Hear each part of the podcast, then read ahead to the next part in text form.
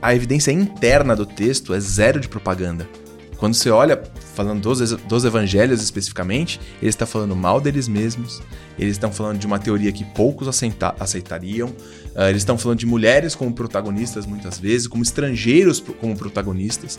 É, então toda a narrativa dos evangelhos é uma, é uma contra-propaganda. Então se eu quisesse criar uma história para vender, para ser um líder religioso famoso em Jerusalém, ali na região Império Romano do primeiro século, jamais eu colocaria uma mulher como primeira testemunha da ressurreição. O testemunho dela não valia juridicamente no tribunal.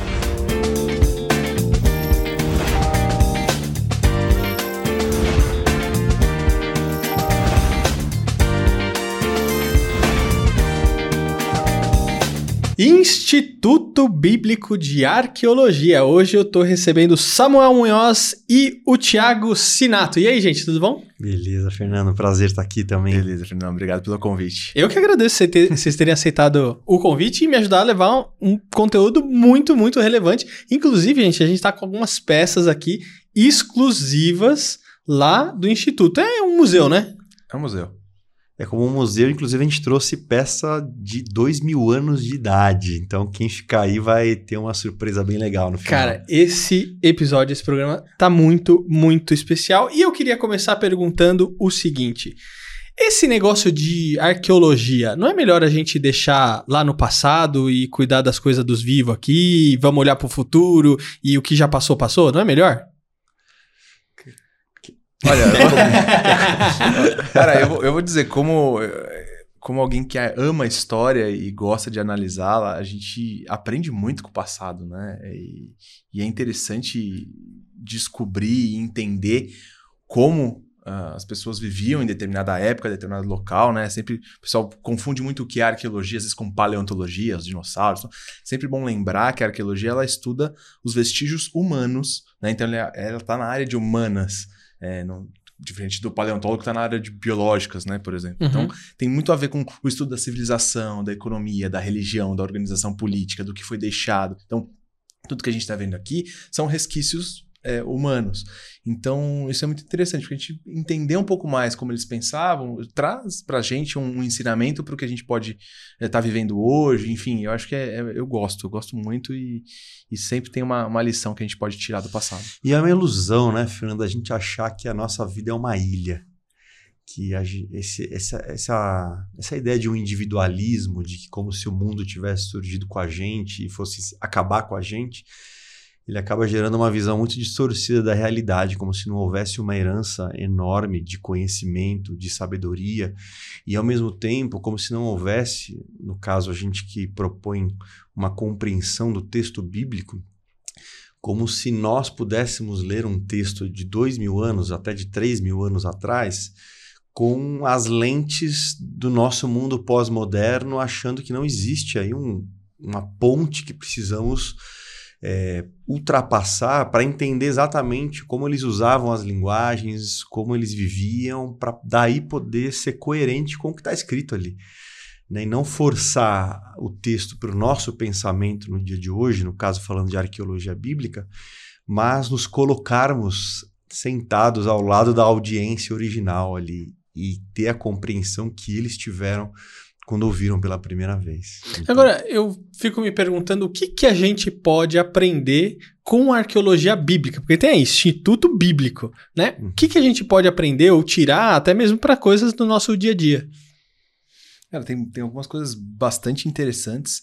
É, é sempre bom lembrar que a arqueologia é, ela tem esse nome bíblico por uh, tratar das terras bíblicas, da região bíblica, mas não com a intenção é, de provar a Bíblia, pensando numa pessoa de fé ou desmentir a Bíblia pensando numa pessoa mais cética.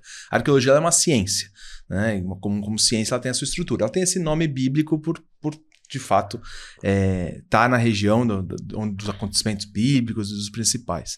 Mas tem coisas muito interessantes que a gente pode, uh, pode entender com, com o mundo antigo, até pensando em algumas peças que a gente tem aqui. A gente trouxe o cilindro de Ciro, uhum. né? É, é um tratado é, internacional, de política internacional, que Ciro, é um governador da Pérsia, vai ter, e ele vai ter uma, uma atitude muito diferente em relação aos impérios que, que o precederam. Então, se a gente pensar nos assírios, né, a gente também trouxe uma, uma referência a, a, eles, como eles tratavam os outros povos. Então, a gente está vendo aqui um espetinho de gente né, com, com os assírios. Você vê que é um cartão de visitas muito interessante. Né? A gente começa a entender porque que Jonas não queria ir para Nínive. Né? Tem uns vizinhos meio complicados.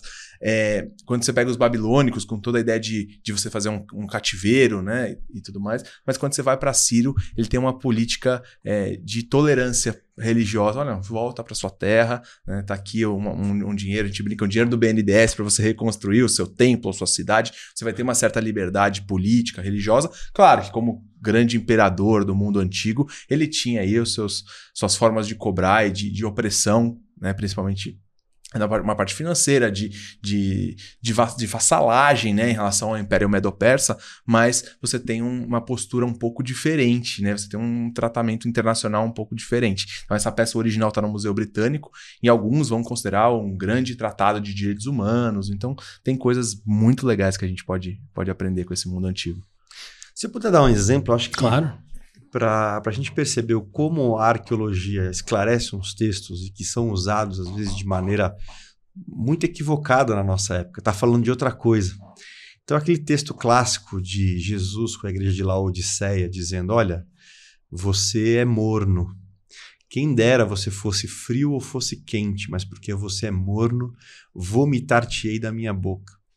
A partir da escavação das cidades de Colosso, da própria Laodiceia e de Herápolis, é possível perceber o que, que essas cidades vizinhas, uma vez escavadas, apresentam a partir da sua arqueologia e da sua hidrografia, o motivo pelo qual Jesus está usando. Porque, pelo menos eu, quando era novo e olhava esse texto, eu pensava: bom, Jesus está falando que é melhor que uma pessoa seja fervorosa na fé ou que a pessoa abandone tudo.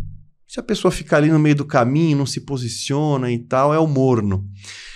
E aí a arqueologia mostra que não é isso que Jesus está falando. Não tem nada a ver com o contexto da arqueologia e da hidrografia da região. A questão é que Laodiceia era uma cidade que não, não tinha fontes de águas. E do lado dela tinha uma cidade, que é Herápolis, que tinha fontes de águas quentes. E de um outro lado tinha Colosso. A cidade de Colosso tinha fontes de águas frias, águas geladas. E essas duas cidades eram paradas obrigatórias de dois tipos de pessoas. Então, quem tinha problemas de pele iam para Hierápolis, porque ali tinha uma questão da água, o seu cuidado medicinal. E quem era uma caravana precisando reabastecer, passava por Colosso, porque ali tinha uma água gelada. Só que é, você tem lá a Odisseia que não tinha fontes de águas. Então o que ela tinha que fazer? Canalizar uma água de outra cidade. E ela canalizava a água quente. Só que quando essa água viajava, quando chegava em Laodiceia, tava morna. Essa água estava morna. E com as impurezas do solo. Com tudo. E dava uma ânsia de vômito. É quase tomar água do chuveiro, às vezes, né? Quando você um chuveiro ali meio mal uhum. feito. Então, Jesus está pegando essas ideias. Então, a água fria não é a, pessoa que desvia, não, é algo bom. Então Deus, Jesus está pegando a figura de duas coisas boas que Laodiceia não tem, porque ele está lidando com o orgulho de Laodiceia. Por que, que Laodiceia está falando? Eu não preciso de nada, eu tenho tudo. Falo, mas você não tem nem água. Da onde vem esse orgulho da cidade que também reflete um orgulho espiritual? E aí Jesus, para provocar o orgulho, mostra que olha como vocês não são úteis vocês não têm a água quente que serviria para fins medicinais, você não tem água fria que serviria para fins de abastecimento de caravana para matar a sede. E vocês estão, vocês não sabem que são miseráveis, pobres, cegos e nu, que também tem um contexto ali com a cidade. Da indústria têxtil, da bancária, indústria bancária. Do que eles tinham. Então você vê que tem relação, né? Isso é muito interessante. Então o texto vira outro, de quando você chega simplesmente para pensar com a nossa cabeça que usa morno para falar de uma pessoa mais ou menos, a gente usa quente para falar de uma pessoa fervorosa, a gente usa fria para falar de uma pessoa que não está interessada Sem sentimentos, talvez, né? E, e, não é disso que Jesus está falando. Está falando de uma cidade orgulhosa que se tornou inútil.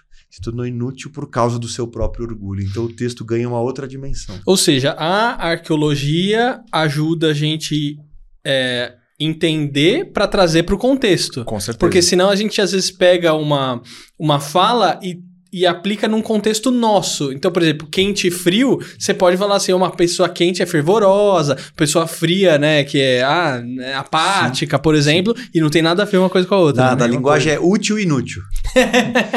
é interessante a gente entender, porque tem expressões idiomáticas e tem situações que você usa uma determinada linguagem e que você precisa saber qual é o contexto, quem escreveu, para quem. Então, se eu perguntar para qualquer um de nós aqui, ou para quem está nos assistindo, o que, que significa eu te amo? Não sei, eu tô falando pro meu irmão, pra minha mãe, pra minha esposa, pro mecânico que acabou de consertar meu ar-condicionado nesse uhum. calorzão. Esse eu te amo. Tem, Ou o cara que te fechou no trânsito e você tá sendo irônico com tá ele tá pra... irônico. Então, é, você tem situações diferentes, né? Você tem momentos diferentes. A gente falar hoje que a gente está engolindo vários sapos nos nossos trabalhos e que tem daqui 200 anos, tá vendo? O pessoal almoçava rano o refeitório da empresa. Não, não é isso que acontece. Então, esse tipo de situação é importante. A arqueologia, por estudar a organização do, dos povos antigos, ela, ela põe uma, um holofote gigantesco para a gente poder entender o que significam os textos antigos, qual o contexto que eles foram escritos, como, então, e por que, as mensagens e tudo mais. Agora, agora você, é, você trouxe que é uma ciência. Sim. Não tem gente que questiona isso? Essa questão de ter, ser ciência? Ah, meu, você achou uma pedrinha ali como uma ciência? Porque às vezes o pessoal pode falar assim, não, mas vocês estão conjecturando o que talvez aquilo seria para caber dentro de um contexto que vocês querem que caiba. Sim, sim, com certeza. É, é uma ciência humana. É, e é uma ciência humana que está lidando com o passado. E falando em passado, a gente tem decomposição natural, a gente tem ação humana, a gente tem uma destruição gigantesca. Então tem muitas coisas que não se acham. O que eu brinco quando o pessoal vai visitar o museu, que a história é um grande quebra-cabeça de umas 5 mil peças que você achou 12. Né? E o que, faz, o que você faz com essas 12? Você vai tentar interpretar é, aquele passado e que ele pode vir aí. Uh, a ser alterado de acordo com novas evidências. Então, toda hora você, você tem escavações. A gente trouxe uma peça aqui para falar da cidade de Magdala, por exemplo, em Israel. Eu acredito que você, você tenha uhum. estado lá. É, ela foi achada meio que por um acaso. Você tem ah, momentos diferentes da cidade de Magdala, é, mas ela trouxe luz para muita coisa. Acharam uma cidade que até então não se, não se conhecia só pelo texto bíblico, que você tinha algumas, algumas referências. E a arqueologia foi lá, escavou, a gente começou a entender um pouquinho mais de como vivia, até para falar de Maria Magdalena, né? E um, entender um pouquinho da, da, de quem é essa personagem, que a Bíblia fala bastante, mas nem tanto, né? Tem muitas coisas que a gente não, não, não sabe sobre ela. É, então tem essa, essa necessidade de evidências, mas você tem algumas lacunas.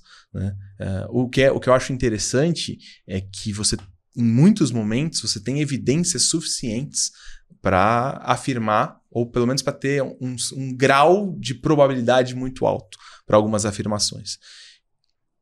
E o pessoal às vezes pega no pé por ser um assunto bíblico. Uhum. Né? Então você tem algumas coisas, mas você tem um, uma, um viés ideológico? Que em outras situações, com o mesmo parâmetro, não se tem o mesmo critério, não se tem a mesma régua. Então, até na hora de selecionar algumas peças para trazer aqui, a gente acabou falando, e o Sargão da Acádia, né? O Sargão é um personagem importante, é um, um grande imperador lá de trás, mais de dois mil anos antes de Cristo, e não acharam nem a capital do império dele.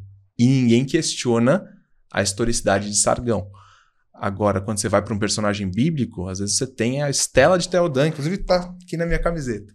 Tá lá o nome de Davi tem gente até hoje que tenta, posição super minoritária, mas que tenta dizer que não é Davi, ou que, na verdade, Davi não é esse rei todo que Israel fala. Ou que Davi não existiu. É, ou que não existiu. Pô, você tem uma peça com o nome dele, escrita por um rei inimigo, mostrando a grandiosidade e a importância internacional de Davi. Né? É um rei 150 anos mais ou menos depois de Davi, falando: olha, eu fui para Israel, ganhei dos reis de Israel e ganhei das, dos reis da casa de Davi. Ou seja, é como a Alemanha fala assim, ó, ganhei do Brasil do Pelé, de 7 a 1. Não, mas espera aí, o Pelé não estava jogando. Não importa. A tradição que ele construiu uhum. foi tão importante que ganhar dele é um desse time é um grande prêmio. Né? Ninguém fala, ah, ganhei da Arábia Saudita de 7 a 1, ganhei uhum. do Haiti. Não, ganhei do Brasil. Uhum. Né? Então, é, e, a, tipo e a, ciência, é... como toda, como de todas as áreas, ela tem o seu limite. Uhum. Então, você, quando você pensa na ciência histórica uh, da pessoa de Ezequias, por exemplo, que foi um rei de Israel. Então você tem selo dele, você tem povos inimigos falando dele, você tem é, resquícios históricos do profeta que falou com ele, inscrição com o nome dele, você tem o túnel que ele construiu na Uhum. época. Então você tem toda, todo um cenário descrito pela Bíblia com confirmações de que a pessoa existiu, existiu naquele tempo, as pessoas que estavam ao redor dele eram aquelas. E aí você tem uma história ali, por exemplo, que a Síria não conquistou Jerusalém. E que Deus deu um livramento para o povo. Então é uma história teológica ali. Há uma interpretação de que houve uma intervenção divina. Agora, essa intervenção divina não se coloca em laboratório Uhum, e não se tira foto. uhum, Agora, dentro de uma ideia de qual é a melhor explicação para os fenômenos que a gente tem, a Síria, que é como se fosse um Estados Unidos cercando o Paraguai, e de repente ela não consegue conquistar. Qual é a melhor explicação? É foi porque o Paraguai fez uma manobra militar e aconteceu algo ou ou que foi uma intervenção divina? Então, por mais que a ciência nos leve até um ponto, não significa que a fé nesse momento ela é irracional, uhum. que não é uma fé embasada na melhor explicação diante dos que é o que acontece até com a ressurreição de Jesus. Mas toda a ciência, ela não, não é inimiga da fé, Uhum. mas a ciência tem que reconhecer que ela só vai até certo ponto. Uhum.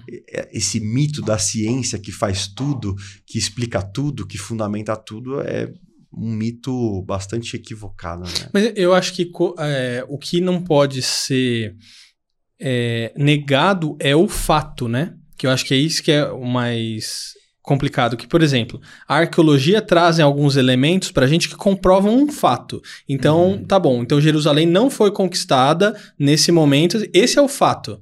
Uhum. Aí, se teve a intervenção divina ou não, aí isso já Às pode ser uma coisa mais do fato. Aí a gente pode ser uma coisa mais questionável. Mas Uhum. não dá pra falar que aí eu acho que isso que começa a acontecer. Não, não, isso não existiu. Uhum. Entendeu? Por- ou, por exemplo, não, Jesus não existiu. Sim. entendeu? Você tem relatos Não, aí se você cristãos, não questiona. cristãos, romanos, exemplo. gregos, judaicos. Agora, se você tá questionando algo mais, né? Tipo, ah, mas Jesus. Não, Jesus existiu, mas ele não é Deus.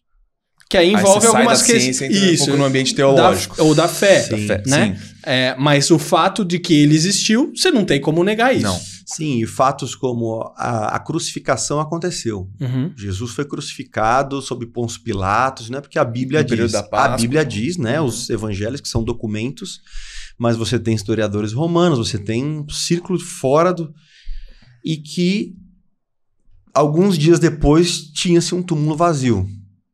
Isso são fatos consolidados. Agora, existe uma interpretação que é a ressurreição Uhum. um grupo de pessoas que afirma ter visto e todas as questões que Sim. envolvem a ressurreição. E outras pessoas que não, ele nem morreu, ele tá, passou por aquilo, mas estava vivo ainda, né? Como se Uhum. fosse. Então, aí quando você pera, peraí, mas qual que é a melhor explicação para os fatos? Então, a, a fé bíblica, ela caminha muito de perto com essa ideia da melhor explicação. Se você precisar, não, mas eu quero uma foto do laboratório e tal. Cara, isso não existe para nada. Uhum. Nem para Alexandre o Grande, nem para Júlio César. Dentro dos fatos que a gente tem, dentro das afirmações que a gente tem, a melhor explicação é que Jesus ressuscitou dos mortos. Mas isso é um assunto mais amplo, né? Agora deixa eu perguntar pra vocês, como é que surgiu a ideia ou como foi o start pra começar o Ibark? Tá, eu, eu, eu peguei carona, então deixa com, com quem começou. Eu fiz uma viagem em 2014, eh, em novembro de 2014, inclusive junto com o professor Luiz Saião, para Terras Bíblicas. Um projeto pessoal, sonho de conhecer, depois de tanto tempo consegui, e trouxe algumas coisinhas de lá, bem, bem pequenas, bem tranquilas, né? Sem tanto significado como a gente tem hoje lá no Ibarque. E eu percebi que num estudo com algumas pessoas, ao olhar as peças, ao perceber aquilo, houve uma compreensão e interesse muito maior. Então a mente abriu de uma forma muito mais fácil do que se fosse uma explicação apenas verbal. No ano seguinte eu viajei para Grécia e Turquia, também com o Saião, e trouxe mais algumas coisas. E de novo, porque é o mundo de Paulo, é o mundo das igrejas do Apocalipse, né? Grécia e Turquia, então a gente trouxe mais algumas coisas, nós trouxemos mais algumas coisas e, de novo, a cabeça de todo mundo, a gente percebia que tinha um alcance, um... Aí já começou a nascer o desejo de ter uma salinha com essas coisinhas e 2017 também fui para Israel de novo antes de uma cirurgia importante, trouxe mais coisas e e nesse processo a gente foi entendendo que precisávamos de um espaço assim, de que no Brasil há uma carência, né? Hoje já tem sido mais suprida com outros movimentos, mas havia uma carência muito grande de um espaço que fosse voltado para a arqueologia, para esse contexto histórico, cultural, geográfico, porque o nosso carro forte é a arqueologia, mas lá você vai entender geografia, os mapas, que são fundamentais para a Bíblia, né? Quando a gente vê Jesus, por exemplo, Fernando, falando: olha, se você está oferecendo a sua oferta no altar e você lembrar que o seu irmão tem algo contra você, deixe sua oferta no altar, vai se, se acertar com ele depois você volta. Então, Jesus está dizendo isso na região da Galileia. O cara que está no altar está em Jerusalém, está no templo. São três dias de viagem.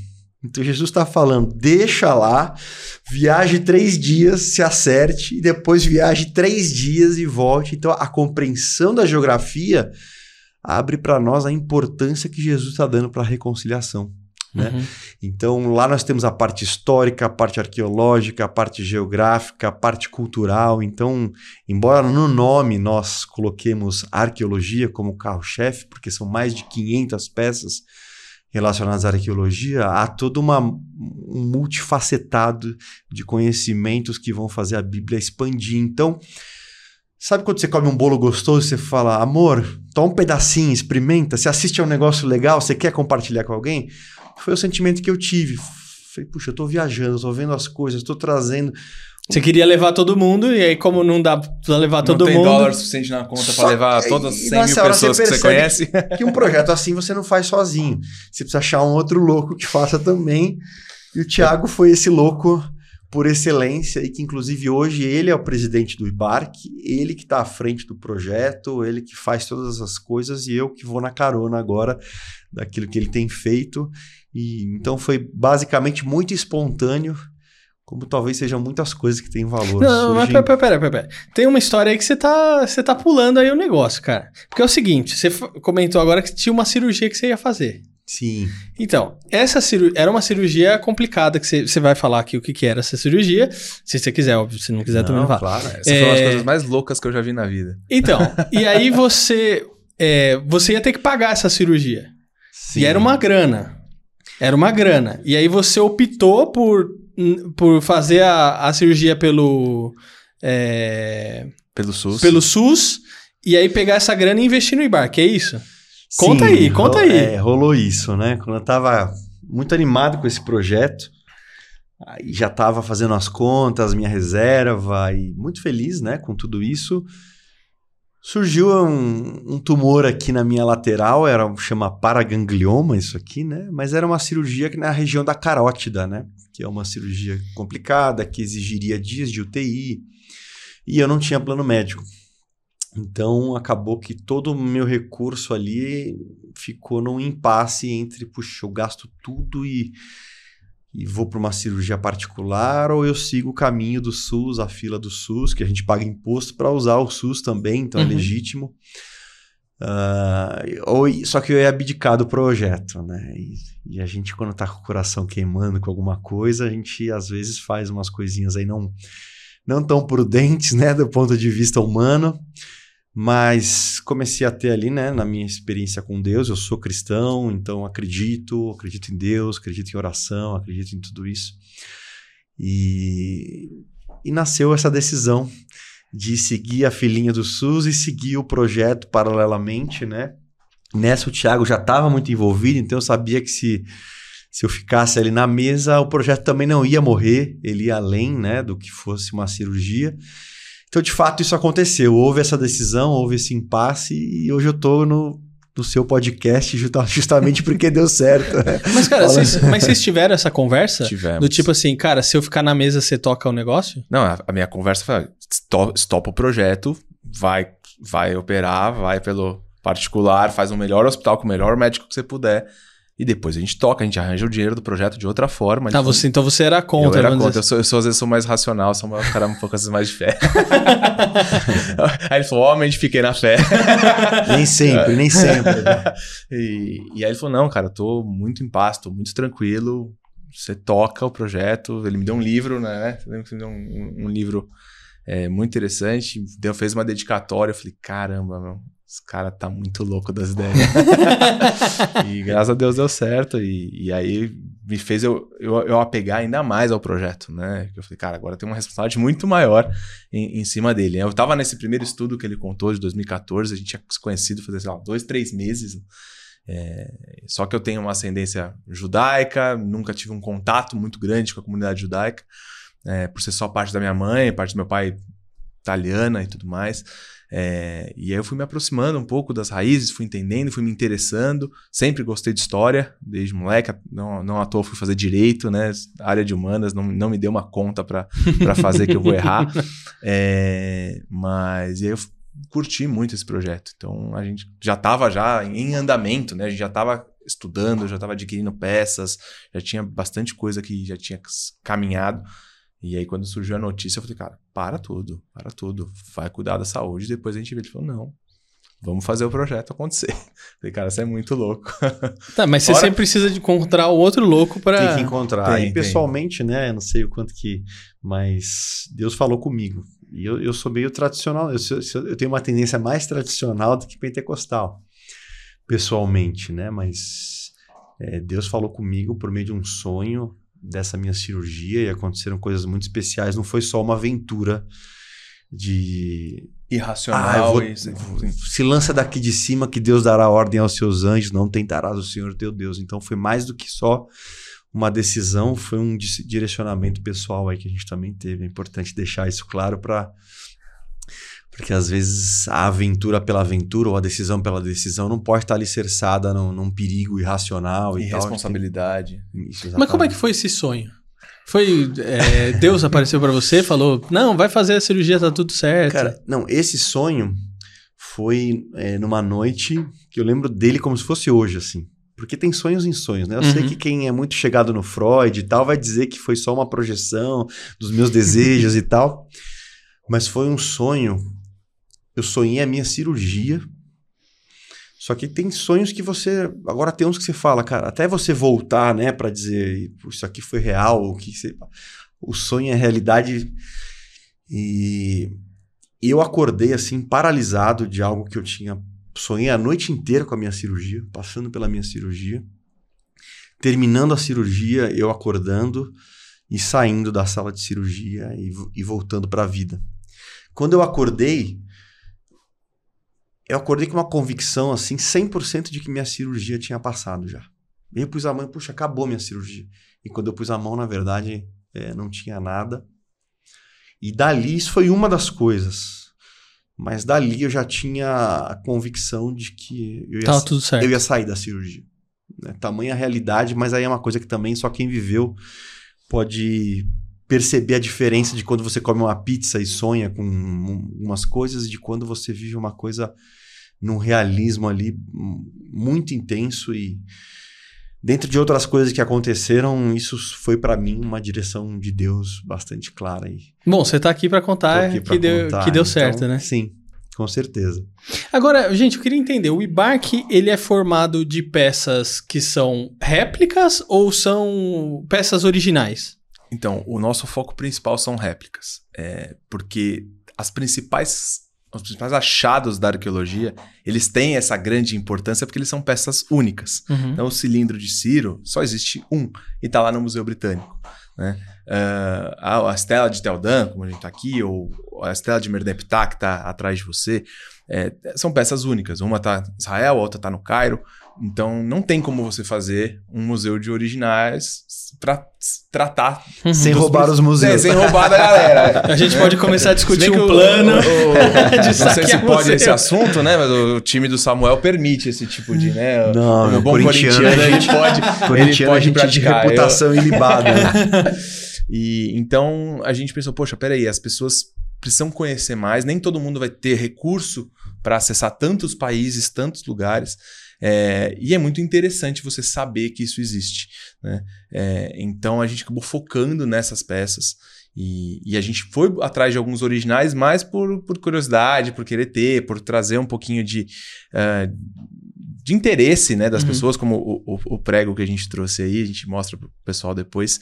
É, mas o foco é, vamos contar a história por meio dos grandes achados da arqueologia. Uhum. O que tem de mais importante. E aí o que tem de mais importante já está nos grandes museus. Ah, então, Agora, por isso que, é que, o nosso foco é, é em réplica. Como é que você compra uma réplica? Você tem que entrar em contato com o museu? Existe já algum lugar que tem? Você nem imagina como a sua pergunta é complexa. Cara, tem réplica de tudo quanto é. Então, tem, por exemplo, o Museu Britânico, ele tem algumas peças uh, réplicas na loja oficial deles. Então é simples, você chegou lá, você compra, não tem problema nenhum. O único problema é que é em Libra, né? Ah, esse ano, por exemplo, a gente trouxe uma peça do que o museu produzia com um jogo real da época de Abraão. Um jogo de 4 mil um anos, tabuleiro. um tabuleiro que parece um jogo de hoje. Também é caro isso? Depende da peça. Tem os mais caros, tem os mais baratos. Ah, dá um exemplo aí. Esse tabuleiro aí. Eu vou te dar um exemplo. Esse tabuleiro até que nem tanto. Vai custar uns 500 reais. Ah. Tá bom. é. Mas se okay. comparado com... Principalmente com que é. preço de brinquedo hoje, você vai comprar ah, não, um Lego, sim, você não sim. vai pagar 500 é, reais. Mas você pega para uma réplica... Isso eu tô falando de uma réplica oficial do museu. Mas então. eu quero, por exemplo, uma réplica da Pedra Moabita. A Pedra Moabita, uh, Moab era um, povo, um vizinho, vizinho de Israel, e essa pedra foi feita por um, por um rei Moabita, e ela vai citar alguns personagens bíblicos. Então vai citar Onri, vai citar Acabe, e vai falar da casa de Davi também. Assim como a história de Teldan. Então, poxa, é muito legal. Ela tá no Museu do Louvre, o original. E a gente conseguiu um, uma pessoa que poderia fazer uma réplica pra gente, tamanho real e tudo mais. Ele cobrou pra gente 3.500 dólares. É, e a gente não fez ainda. Essa é uma que tá no wishlist. Mas essa nem deve ser a peça mais cara. É, né, não, as, tem uma, tem uma tem... de Caifás. Ah, né? mas é nesse padrão, né? É? É nesse padrão, de, de 3.000, 3.500 dólares. É, Sim, tem razão, tem razão. É, eu acho que é das mais Qual que é essa peça que você falou? O Suário de Caifás foi achado original em 1990, tá no Museu de Jerusalém. Uhum, eu vi lá. E é, é super sofisticado, né? Já mostra uma, um luxo da, do clero da época. Uh, e é uma peça muito sensível, né? Para você trazer e importar, ela quebra na viagem, boa Já sorte, é. né? E a gente tem essa peça, ela feita exatamente como original. Então, assim, varia muito da qualidade da peça, da sofisticação da peça.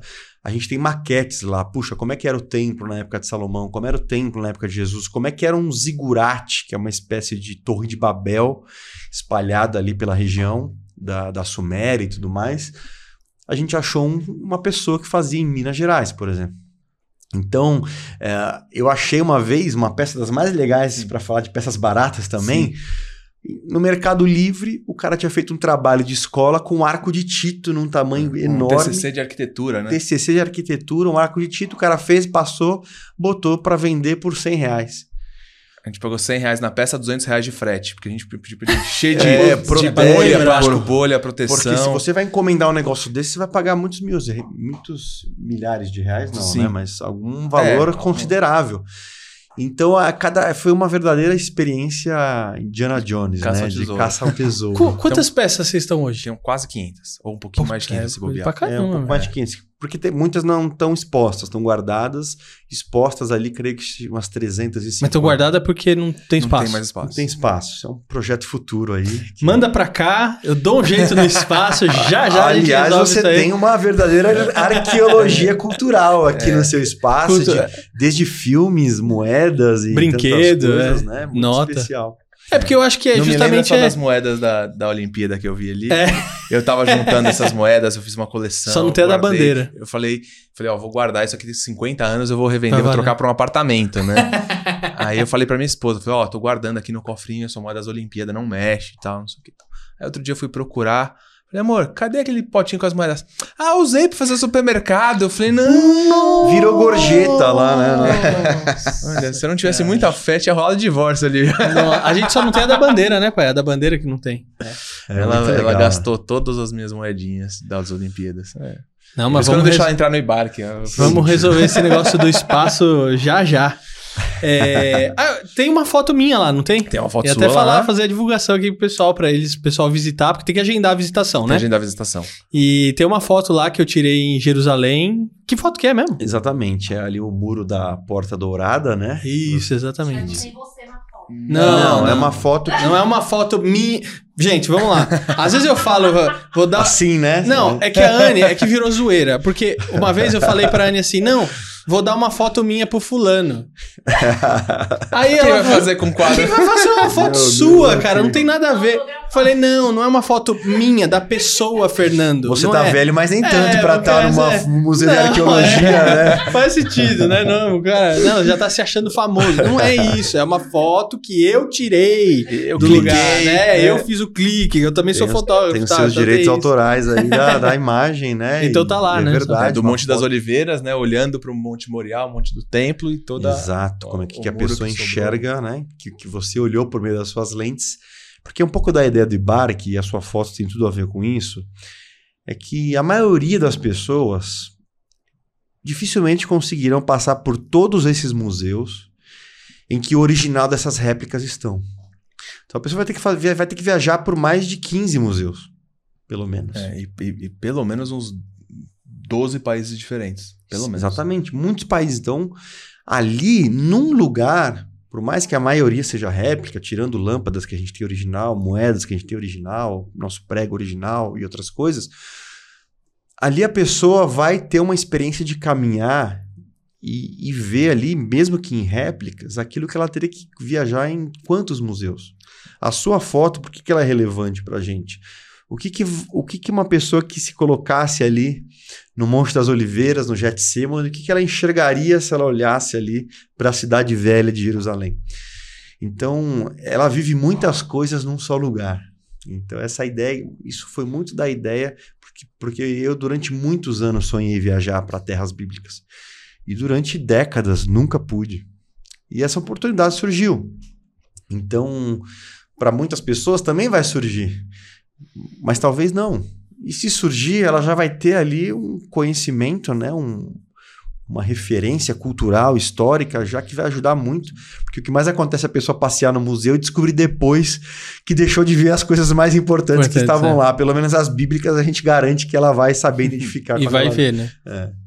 Isso é muito legal. Isso é muito por bom. aí. Se a gente juntar também com as obras de arte que a gente anexou, isso aumenta ainda mais, né? A gente trouxe algumas referências, então, de Rembrandt, Caravaggio, Van Gogh, Goya, Peter Paul Rubens, Gustave Doré. Então, a gente tem um, alguns, algumas obras de arte para ajudar até as pessoas a se localizarem, né? Porque se olhar, cara, isso aqui é uma pedra velha, né? O que, que é isso?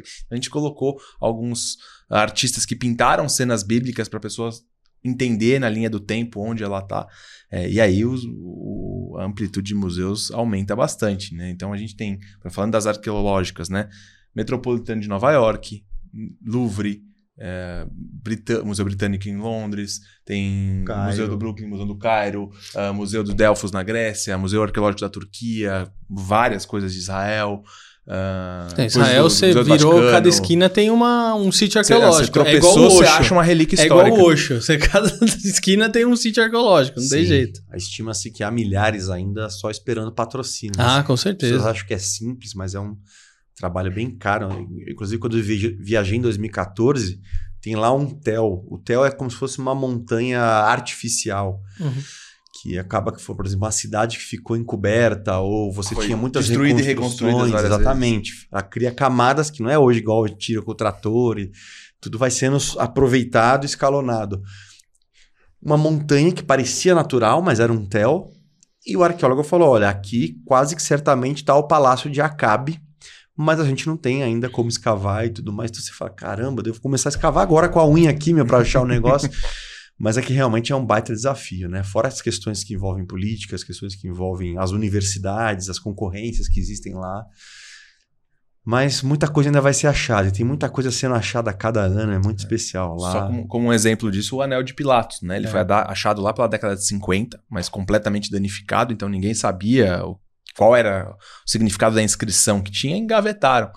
E agora com a tecnologia mais recente, vou usar um termo bem na zero técnico, né, para o pessoal entender, mas como se fosse um raio-x da- do objeto e ele vai realçar a inscrição eliminando as imperfeições da peça que foi destruída ao longo do tempo e conseguiram ler o nome de Pilatos agora, faz cinco anos. Caraca, que top isso. Então, É. pô, de- da década de 50 pra cá, E imagina, o pessoal que é você bom de tinha matemática lá, faz né? a conta quanto Agora- tempo ficou engavetada É, a peça. Cara, eu fico imaginando, porque assim, a gente. Eu tive no Vaticano. Cara, é enorme aquilo lá. Gigantesco. E fora que, assim, é enorme a parte que a gente tá vendo. Uhum. Imagina a parte que a gente não tá vendo, cara. O que que eles não têm de coisas guardadas e que às vezes eles nem sabem onde tá, o que tá, o que tem, o que, que não tem. Ou às vezes eles têm um negocinho lá, é um anel aqui. E nem sabe de quem que é ou do que que é, E cara. os subterrâneos ali, inclusive, é onde de fato é provável que seja o túmulo de Pedro mesmo ali embaixo. Então, é, concordo com você. A gente imagina isso no monte do templo ali em Jerusalém, o que, que se tem. O que que não tem. É Estima-se que foi encontrado do que poderia ser encontrado, que, que tenha sido destruído em guerras, é, ladrões de arqueologia, né, ladrões de artefatos. Apropriação natural. O tempo e tudo mais, que tenham se achado só 5%. Nossa, e é mesmo ridículo assim, a pôr. gente tem uma multidão de coisas. É, É. muita coisa. E é muito pouco. É muita coisa. É muita coisa, mas é, é ao mesmo muito tempo é, é muito É. pouco. Mas, ó, é legal essa coisa da réplica, né? É, de se ter e ter outras pessoas que tenham isso. É, é, é a questão da cópia, de se ter, porque se se perder um, tem Sim. outro. Então, por exemplo, a gente viu o que aconteceu alguns anos atrás no Museu do Cairo. Uhum. Que terroristas entraram lá e destruíram Aqui várias peças. Então, por- por exemplo. É, É, então, assim, se você tem réplicas, por mais que não seja o original, mas você tem outro lugar que fala, não, cara, isso existiu, isso é uma réplica Tá do lá. museu de lá, não sei o quê, que, ah, infelizmente o original não tem mais, mas existe réplicas, Sim. né? Então é legal, é importante esse tipo de movimento de vocês por causa disso, para preservar a própria história, né? Foi assim que todos os textos antigos chegaram para nós, por meio de réplicas, né? E aí você tem toda uma ciência que é capaz de avaliar o quanto que essas réplicas são bem feitas ou não. Mas não existe nada de Platão, de Aristóteles, de Homero e de nada, nada disso. Nossa, tá aqui a cópia do original de Homero, a cópia de Platão, de Aristóteles. Quando a gente cita na, numa aula de filosofia, alguma coisa, nós estamos lidando com réplicas. Uhum. Então a pergunta é se a réplica é boa ou é ruim e graças a Deus, hoje falando dos evangelhos, nossas réplicas são maravilhosas. Bom, agora a gente deixou o melhor pro final, diferente de muitos programas que às vezes começa com o melhor e, né?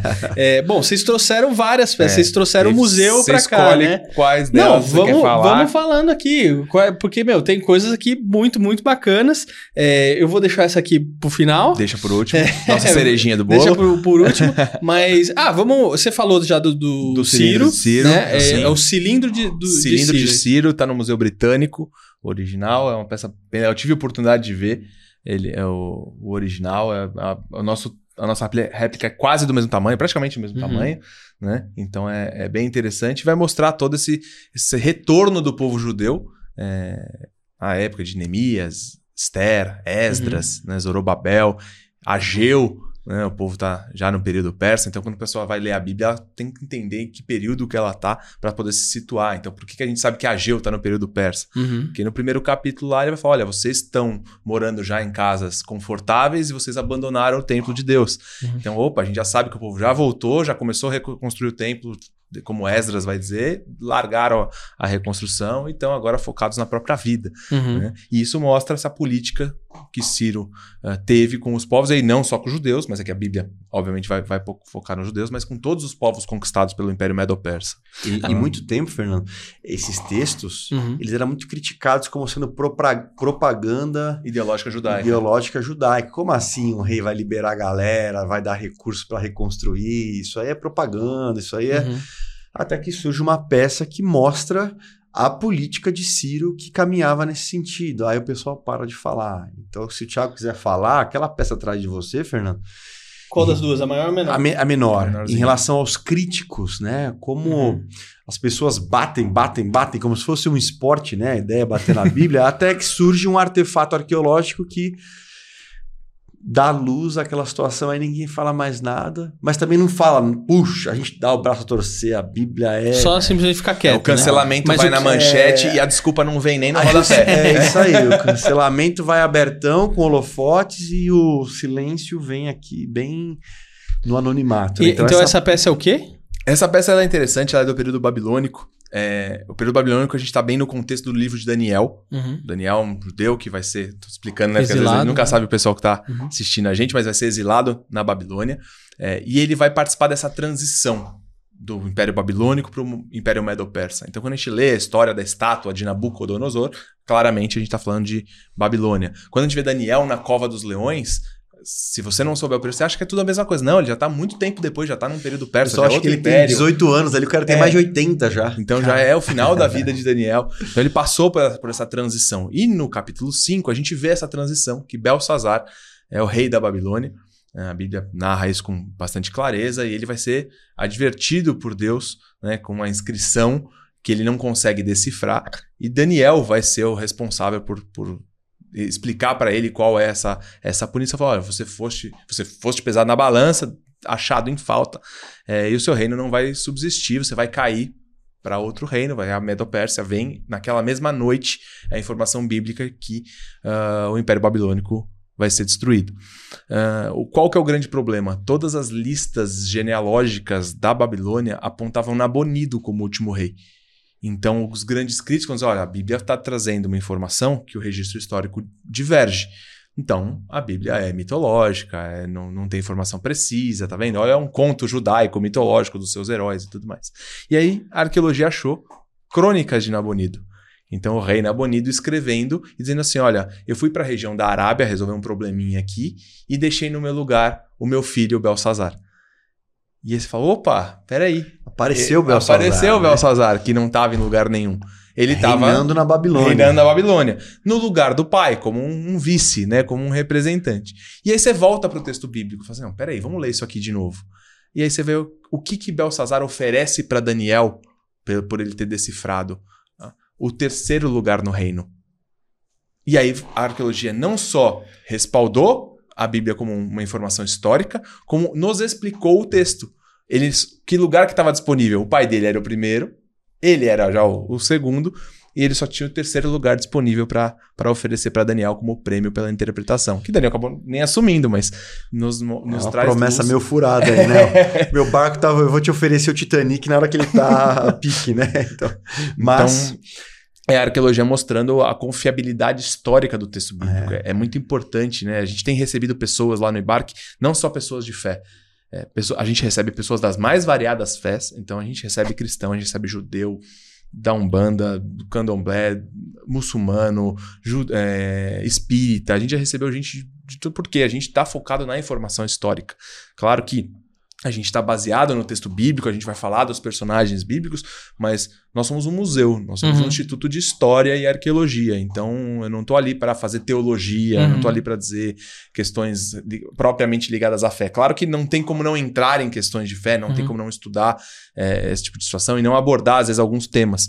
Mas o nosso foco é mostrar a Bíblia como um documento histórico confiável do mundo antigo. É, ela é um patrimônio da humanidade, é, é uma- um texto que nos, nos ensina muitas coisas, nos explica muitas coisas.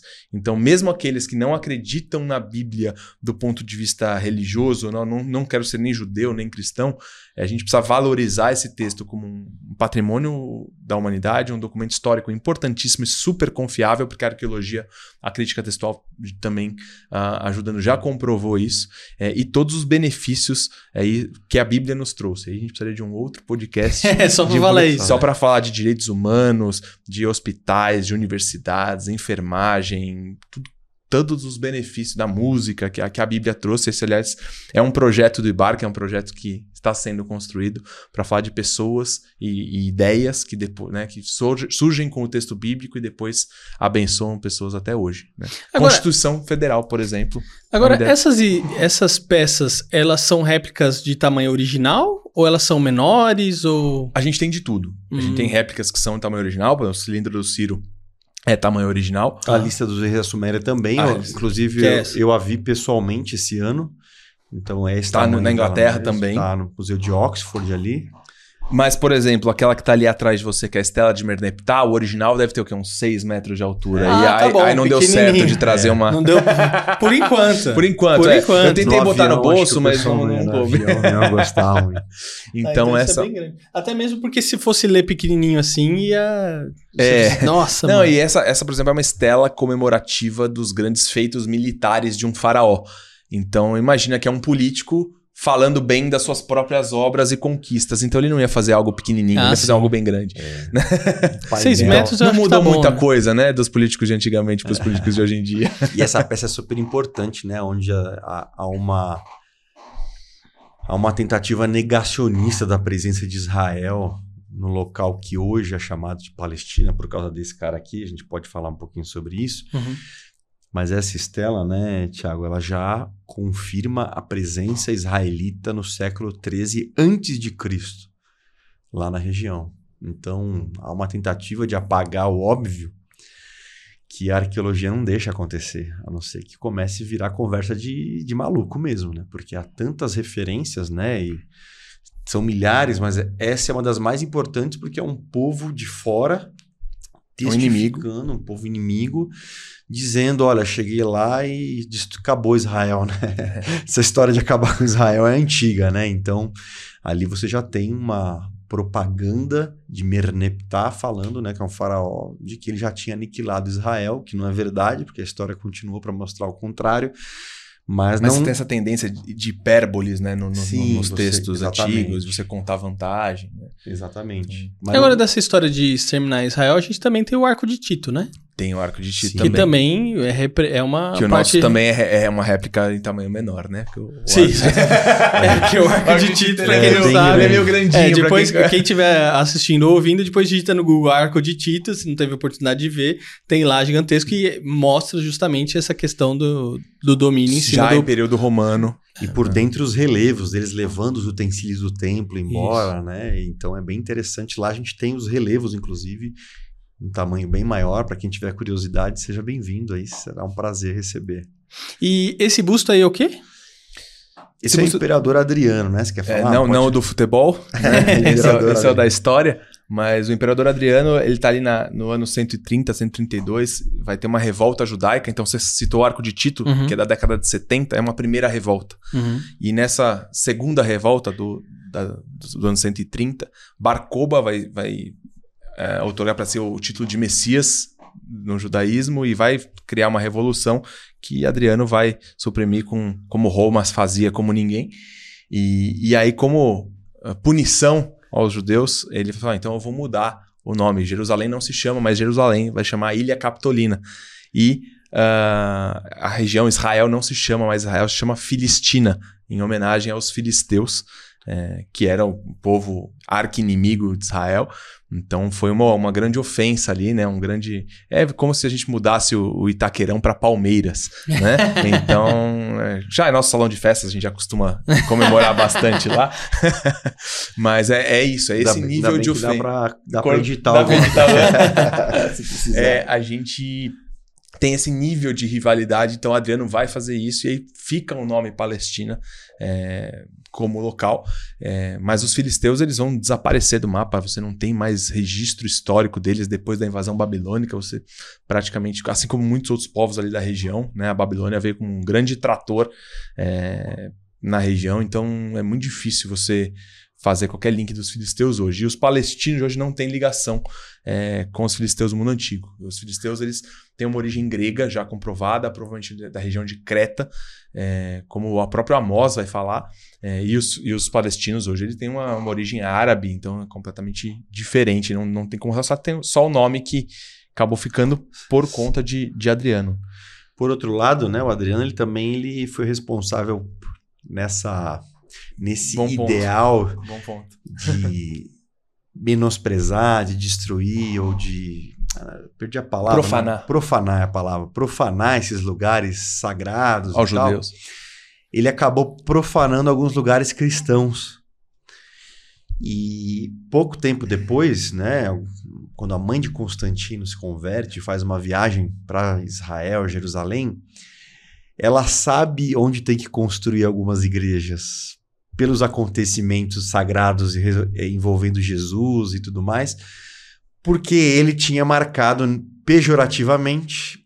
Hoje, esses lugares são bem mais prováveis de ser realmente porque conseguem se remontar até Adriano, né? Como foi falado no 130. Então, olha, aqui ele fez alguma coisa porque aconteceu isso relacionado a Jesus. Ela foi lá e colocou uma igreja, então ela foi uma grande arqueóloga aí, uma peregrina. Pro, pro bem e pro mal, né? Pro bem no sentido que ela fez check-in no lugar certo, pro mal que ela construiu por cima, então resquício é, arqueológico ali. Depois então, arqueológico é complica. É, porque a arqueologia ela vai sofrer um pouco disso, né? É uma, uma ciência extremamente nova. A gente pode chamar de Helena, uma, entre aspas, uma primeira arqueóloga, porque desde o tempo a gente tem esse interesse pelo passado, mas não como uma ciência. Uhum. A ciência vai surgir mais a partir uh, de Napoleão, quando ele vai encontrar a Pedra de Roseta, os hieróglifos vão ser uh, decifrados pelo Champollion em 1822. E, e, aí, a partir dali, começa esse interesse, esse estudo pelo passado de uma forma mais científica. Ainda de uma forma muito primitiva, sem técnica, sem processo, né? sem a, as técnicas que a gente tem hoje. Então, ainda destruindo muitas evidências, uh, que a gente poderia dizer, é, fugiu a palavra aqui, mas não é sujando, é, é, é manipulando, né? Não, é, é, contaminando, contaminando o, o, o, o Jericó, por exemplo. Jericó, pessoa fez uma escavação numa época muito antiga, onde uh, as formas de escavar e os instrumentos que eram utilizados eram mais remotos. A pessoa foi, viu, ah, não acho que eu encontrei tudo que eu... Botou tudo de volta. Acabou, meu. Você já. Estragou o campo arqueológico. Contaminou muito do, dos extratos das coisas, então tem essa dificuldade. Muito bom. Agora vocês têm outras peças aqui. É, pô, tem essa bonitinha aqui que parece uma caixinha de música, cara. é, essa foi encontrada em Magdala, é isso? Essa é em Magdala, é. Esse original também é bem maior. É, então é, é, bem interessante. É um, como se fosse uma, uma bancada ali, né? Um, ela tem muito a ver com Jesus, é. porque a ideia é que ela era o lugar onde na sinagoga a pessoa que ensinava se sentava. E aí a Bíblia diz em vários lugares que Jesus ensinava em todas as sinagogas da região. E aí você tem uma seguidora muito famosa de Jesus, que é a Maria de Magdala, dessa cidade. Lá foi encontrada uma sinagoga, o banco. Duas, na verdade, né? agora. Agora já são duas. São duas. Essa foi a primeira, com esse banco onde a pessoa que ensina, Jesus quase certamente passou por lá, porque a Bíblia fala literalmente que ele conheceu, as, que ele passou pelas sinagogas da região, lá em Mateus mesmo. Surgiu uma seguidora de lá, mais uma confirmação de que ele passou por lá. E Magdalena tá do ladinho de Cafarnaum. Então... Tudo pertinho, lá é muito, tudo muito, muito próximo, né? Então, é muito provável que Jesus tenha se assentado no original lá. Que legal. Então, tipo, isso aí é tipo um banquinho, é isso? É. É uma bancadinha. É uma bancada. E o, e o interessante é que eles estavam. Você tem uma dificuldade quando você acha um monte de pedra num lugar velho de, fazer uma datação. Como é que eu dato isso daqui? Né? De que ano que é? E nesse caso de Magdala foi por meio de uma moeda. Né? Eles identificaram que era do primeiro século porque eles acharam uma moeda do ah, primeiro junto. século. Então, esse, esse, lance de político querer ser importante, né? De botar a carinha na moeda. Ajuda acha, na, acha na, arqueolo ajuda, na arqueologia. Às vezes, a cerâmica, você consegue datar a cerâmica. Então, o tipo de cerâmica você consegue saber qual é uh, o povo que você está lidando. Ou se eu achar, às vezes, os ossos, né? Pô, achei um osso de um porco. Pô, esse assentamento aqui não é judaico, né? Ou é um judaico bem afastado, bem fora da, da, do, do tradicional do que tem a recomendação bíblica. Então, você consegue trazer um, um, um panorama por meio desses pequenos detalhes. É, e aí você vai reconstruindo aquele quebra-cabeça que a gente E uma coisa legal é Magdala, para quem viaja, principalmente para as mulheres, que é um memorial às mulheres da Bíblia que fizeram parte do ministério de Jesus. Então você entra numa, num lugar muito bonito que tem várias colunas, cada coluna traz o nome de, um, de uma mulher e numa coluna não tem mulher nenhuma. Nome de nenhuma, como uma homenagem a todas as mulheres que também se tornam seguidoras de Jesus, no sentido de que Jesus fez pelas mulheres é revolucionário, né? Eu conversava com o Tiago umas horas antes, cara, às vezes a gente lê, as pessoas falam, né? Ah, os evangelhos são machistas. Aí você fala, mas peraí, será que essas pessoas leram? Porque assim, nos evangelhos, as mulheres é quem mais entende, elas são as que mais entendem mais rápido. Os discípulos passam três anos com Jesus e chega no final parece que não entenderam nada. E aí você pega ali algumas mulheres que numa experiência com Jesus se abriram. Aí crucificação, quem é que foge? Os homens, quem é que tá? As mulheres. Ressurreição, quem que não vai ver? Primeira Os homens, as mulheres. Os evangelhos são extremamente honrosos para, para as mulheres e o valor que elas têm. É por isso que esse memorial de Magdala tem tudo a ver com o espírito dos evangelhos. Agora tem pega- uma. Deixa eu só pegar um gancho nisso, Sim, que é claro. muito importante para falar da confiabilidade do texto bíblico, né? O Samuel falou das, das, das cópias dos textos e como a gente consegue comparar. Isso seria o que a gente chama de evidência externa ao texto, porque a gente está falando do material, do papel em si, mas a evidência interna do texto é zero de propaganda. Quando você olha, falando dos, dos evangelhos especificamente, eles estão falando mal deles mesmos, eles estão falando de uma teoria que poucos aceita- aceitariam, ah, eles estão falando de mulheres como protagonistas muitas vezes, como estrangeiros pro- como protagonistas. É, então toda a narrativa dos evangelhos é uma, é uma contra-propaganda. Então se eu quisesse criar uma história para vender, para ser um líder religioso famoso em Jerusalém, ali na região no Império Romano do primeiro século, jamais eu colocaria uma mulher como primeira testemunha da ressurreição. O testemunho dela não valia juridicamente no tribunal. Então o fato disso estar ali prova a autenticidade do texto. Está ali porque é, foi o que aconteceu e foi o que as testemunhas oculares narraram. Então isso traz uma confiança muito grande, né? O pessoal às vezes fala: "Não, mas pô, esse negócio dos, dos evangelhos às vezes tem umas diferencinhas, né? Pô, são enfoques diferentes.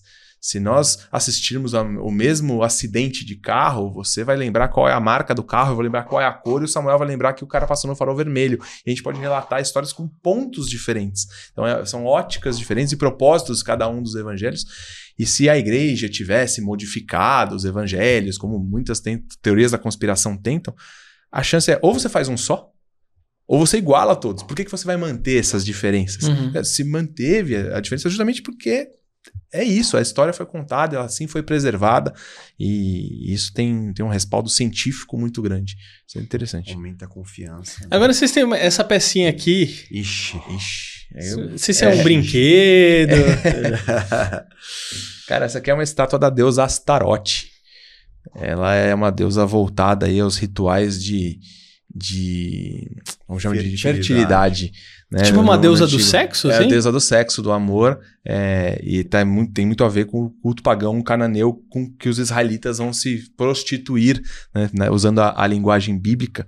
É, então eles vão se desviar muito com Baal, que vai ser um deus ligado à, à tempestade, e a tempestade tem a ver com chuva, com colheita e com tudo mais, e com ah, a deusa da fertilidade, que, que vai ser a Astarote.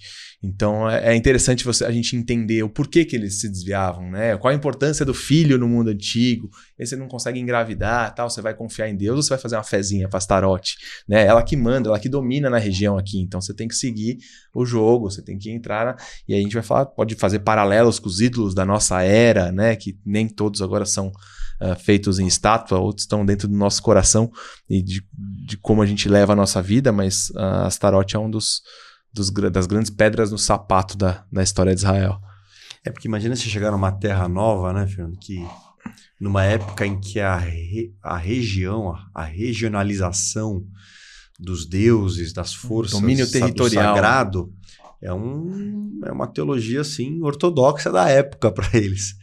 E aí você chega numa terra, você começa a plantar, começa a demorar uma semana, duas, aí você ouve um cara falando, então, mas você fez o, o sacrifício lá para Baal, para Não, eu só busco a um Deus, né? Meu Deus é Yahvé. é o Deus- E, cara, então é isso. Isso aí não vai nascer, não. Você dançou. Vai morrer de fome. Vai morrer de fome, porque as questões eram de vida ou morte, né? Não dava pra pedir Então comida não é por que, aplicativo não é que eles época. adoravam, nossa, que gostoso ter uma estátua e tal. É, é, é aquilo que é o meu sonho, é o meu desejo, é a minha necessidade. Então é por isso que o vírus é o mesmo dos nossos dias. É, o, o quanto que eu abro mão da minha fé em Deus para usar de meios para alcançar aquilo que eu quero e que eu já não estou confiando tanto em Deus e eu vou confiar mais em outros meca- mecanismos. O espírito é o mesmo, né? É, ah, no fim das contas, em onde está a sua fé? E essa placa aqui? Essa placa é bem interessante, já tem a ver com as viagens de Paulo, com o início da igreja. É, Paulo vai ser preso ao chegar em Jerusalém no final da sua terceira viagem missionária e ele vai ser acusado de entrar com um gentil uhum. numa área do templo que era exclusiva aos judeus. E a Bíblia menciona que ele vai ser preso por conta disso e tudo mais. E o Flávio Josefo, que é um historiador judeu, mas que depois se aliou aos romanos, ele vai dizer que tinham 13 placas como essa e vai explicar um pouquinho mais esse contexto. É, e a, localizaram duas delas. Uma está em Israel e outra está na Turquia. É, e essa placa justamente vai dizer: olha, aqui está proibido a entrada de não-judeus, então gentios. É, e se você entrar, você vai ser responsável pela sua própria morte, né? É um jeito bem carinhoso e delicado para dizer, entra aqui que eu te mato, né? é, mas é, é, uma peça bem e vale para nós, por exemplo, para o Tiago não, que tem descendência judaica, mas eu mesmo já já se entrasse ali ia, ia rodar. Ia rodar. e tem aquela que a gente deixou por final, essa pecinha aqui, ó. É, vamos tirar ela porque não vou profanar é, o sagrado. Esse aqui é um prego romano original do primeiro século, achado em Jerusalém. Então a gente adquiriu essa peça. Toda a peça original que você adquire, ela tem um certificado que validado, né, que provém de determinada escavação. Então esse foi um que a gente conseguiu agora no 2000 e hoje é 2023, foi acho que 2022. E é um prego que comumente era usado na, então, você tinha na crucificação, por você exemplo? Você tinha utilizações mais diversas. Esse é um uhum. prego típico de, de, crucificação, mas a gente não consegue ter a certeza se ele foi é, usado ah, sim, em uma sim, crucificação. Claro. E a própria crucificação em si, né? Hoje a gente assiste os filmes, é tudo muito madeiras ali, né? preparadinhas, né? pregos novinhos. Ali é o que está mais fácil, né? Ali é o que você pegar, é, é cravar o cara num lugar e, e, virar propaganda de não se rebele contra nós, a preocupação higiênica, ou primeira e segunda mão, ou, ou, tem muitos. Tem muitas é, farpas nessa tipo, igual madeira. hoje o pessoal tem... esteriliza a seringa que vai no, ah, no é, cara não. da sentença de morte. Que vai né? matar, tipo, exatamente. Aquela época a madeira que dá é o que tinha casos que eram na árvore mesmo, negócio meio.